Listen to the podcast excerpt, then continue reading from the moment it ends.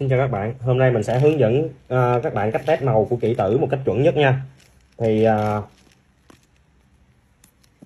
đầu tiên mình dùng khoảng tầm 10, 20 đến 30 hạt là được.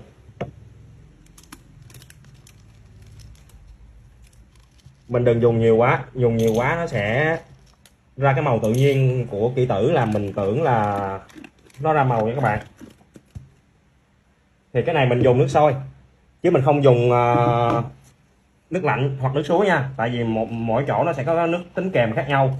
Thì nó test nó sẽ không đúng đâu. Dùng nước sôi nó sẽ chuẩn hơn. Đây mỗi lần mình dùng khoảng mình test mình test thì khoảng tầm 300 ml nước. Như thế này. Thì à, nếu mà cái loại mà ờ, mà tẩm màu á, thì trong 5 phút đầu tiên trong 5 phút đầu tiên nó sẽ ra màu rất là dã man. Màu đỏ màu màu đỏ cam rất là à, nhiều còn cái loại này á nó đậm luôn. Còn loại này á thì à, nó sẽ không có ra màu như thế này ha. Đây là test đợt đầu.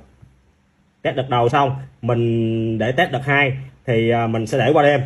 Mình để qua đêm luôn. Để qua đêm hoặc để 18 đến 12 tiếng. Để qua đêm 18 12 tiếng mà nếu mà mình mà hôm sau á mình thấy mình thấy nó có màu à, đỏ đỏ, đỏ đậm mà lắng xuống dưới dưới, dưới đáy nè còn phía trên á, thì nó, nó nó mất màu. Thì đó là màu à, nhuộm màu lại xịn.